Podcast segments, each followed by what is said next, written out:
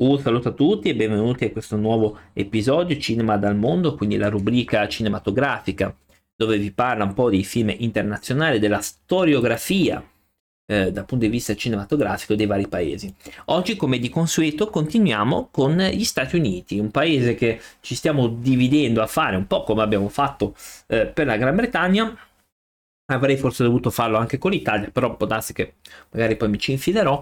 Ehm, andiamo con l'ascesa del moderno blockbuster e dei film indipendenti. Nella precedente puntata abbiamo già iniziato come i film come Il Padrino, Apocalypse Now, eccetera, eccetera, mh, diedero, contribuirono alla nascita del moderno blockbuster, del, di questo nome incredibile che sentiamo anche oggi.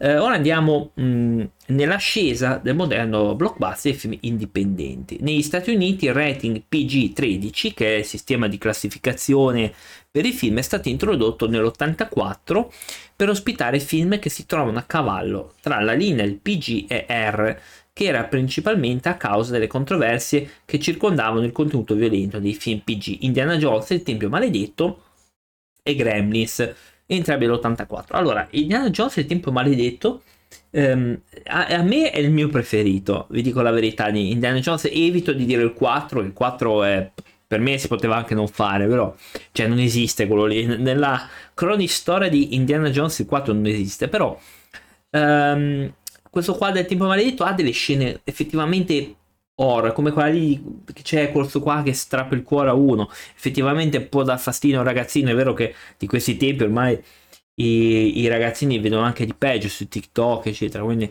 e Grannis anche lì poteva urtare qualcosa, però io mi metto ne, nei panni dell'epoca, adesso in realtà eh, non lo so. I cineasti del 1990 hanno avuto accesso a innovazioni tecnologiche, politiche e economiche che non sono state disponibili nei decenni precedenti. Dick Tracy del 1990, bello, anche questo è un bel film, a me è piaciuto, è diventato il primo lungometraggio 35 mm con una colonna sonora digitale.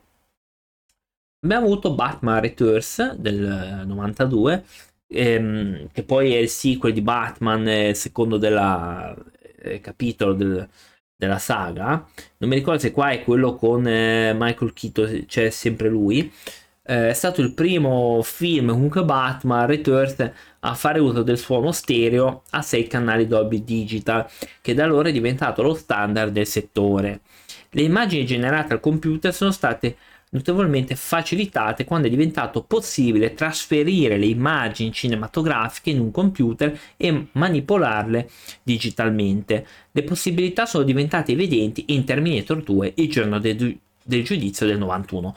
Film bellissimo, schizzatissimo, bellissimo, più dell'1. Io preferisco tantissimo il 2 all'1 Um, di solito quando vedo un 2 o un 3 ho sempre paura, dico mamma mia chissà sarà peggio del primo. In questo caso invece mi era piaciuto e me lo vedo sempre volentieri il 2. Um, mi manca forse il Genesis da vedere che non l'ho ancora visto perché il primo l'ho visto è bello. Il 3, ma il 3 è abbastanza carino, oddio. È il solito film comunque d'azione, non è che eh, Terminator Salvation eh, massacrato da tutti, ma sostanzialmente un film a mio, a mio avviso personale sufficiente. Eh, non ha presa, i personaggi non hanno presa su di te, però comunque è godibile. Manca Genesis, ragazzi. Eh, che ovviamente è Terminator è di Cameron, eh, ovviamente. Nell'immagine del personaggio cambia forma, il T-1000 la computer grafica o CG è avanzata al punto in cui Jurassic Park del 93 e Jurassic Park è ancora godibilissimo il primo io me lo sono visto da poco ancora è ottimo eh, a mio avviso Uh, il 2 è un po' così, il 3 mm, i Jurassic World non li cito nemmeno perché quelli per me non, cioè, non esistono. Il primo stiamo a fin dell'Asylum con i soldi, il 2 è brutto. Il 3 fa molta leva sull'effetto nostalgia, ma sostanzialmente il primo Jurassic Park è il più bello secondo me. Eh, ed è stato in grado tra l'altro di utilizzare le tecniche per creare dei dinosauri che sostanzialmente sembrano veramente realistici perché eh, a vederlo ora dico ma cavolo forse so, erano veramente così. Poi in realtà no però ok Jackpot è diventato il primo film girato in digitale, interamente in digitale. Nel film Titanic, Cameron voleva spingere il confine degli effetti speciali col suo film e arruolò Digital Domain e Passive Data Images per continuare gli sviluppi della tecnologia digitale in cui il regista era pioniere mentre lavorava di Abyss. Abyss anche questo carino, l'ho anche visto, non è malaccio, e Terminator 2. Molti film precedenti ehm, sul RMS Titanic hanno girato l'acqua al rallentatore, il che non sembrava del tutto convincente.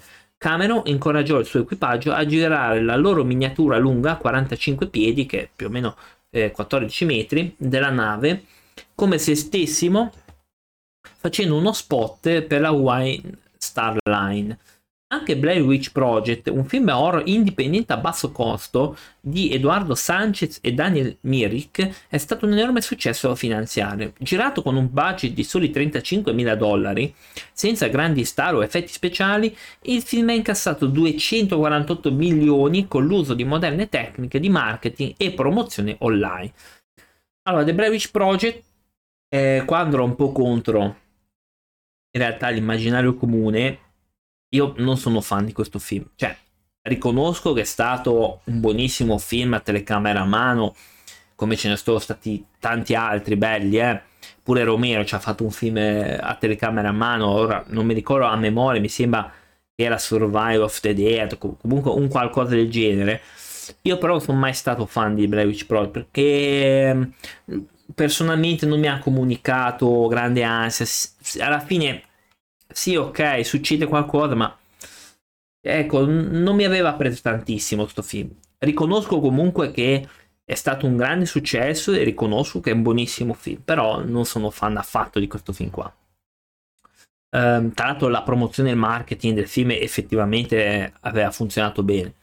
Sebbene non sia sulla scala del prequel da un miliardo di dollari, eh, di George Lucas alla trilogia di Star Wars, The Blair Witch Project si è guadagnato la distinzione di essere il film più redditizio di tutti i tempi in termini di percentuale di incasso. Il successo di Blair Witch come progetto indipendente rimane tra le poche eccezioni, tuttavia è il controllo degli studi dei Big Five sulla produzione cinematografica che ha aumentato fino al 1990.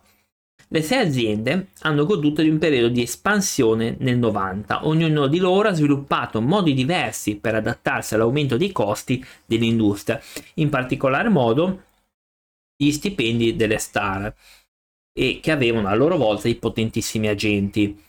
Le più grandi star come Stallone, Russell Crowe, Tom Cruise, Nicole Kidman, Sandra Bullock, Schwarzenegger, Mel Gibson e Julia Roberts hanno ricevuto tra i 15 e i 20 milioni per film e in altri casi hanno persino ricevuto una quota dei profitti del film. Gli sceneggiatori, d'altra parte, erano generalmente pagati meno dei migliori attori o registi, di solito meno di un milione di dollari per film. Tuttavia, secondo il singolo fattore principale che ha guidato all'aumento dei costi sono stati gli effetti speciali. Nel 99 il costo medio di un film di successo era di 60 milioni di dollari, prima del marketing e della promozione, che è costato altri 80. Quindi qua abbiamo in questo, in questo episodio, che sta durando intorno quasi 10 minuti, abbiamo visto come ehm, Cameron è stato il pioniere degli effetti speciali, viene citato tranquillamente Terminator 2 e anche Titanic, eccetera. Viene anche detto è il primo film che uh, a usare interamente ehm, Jackpot, che era quello totalmente in digitale, è stato quello. The British Project viene citato come il film horror indipendente a basso budget che da, poco più di 30.000 dollari, ne ha guadagnati 250 milioni eh, e quindi viene citato quello, viene detto che gli attori sono stati pagati tantissimo e viene aggiunta nei costi di produzione anche il marketing e la promozione che in questo caso hanno fatto all'incirca sui 80 milioni, ma forse un po' in certi casi secondo me anche di più. Detto quello, eh, ci vediamo alla prossima puntata che si andrà a trattare un argomento lungo perché è il cinema contemporaneo, quindi andiamo ai giorni moderni. Eh, come sempre vi aspetto su Twitch il lunedì e il venerdì alle 20.30 dove parliamo con il mio bel collega Jack di tante belle cose simpatiche e tanti bellissimi argomenti. Eh, mi trovate anche su Spotify da solo eh, come pensieri oltre la barriera, dove andrò a fare degli argomenti più, più specifici, quindi andrò a parlare anche di tante altre cose. detto quello, grazie per la vostra attenzione. Ciao!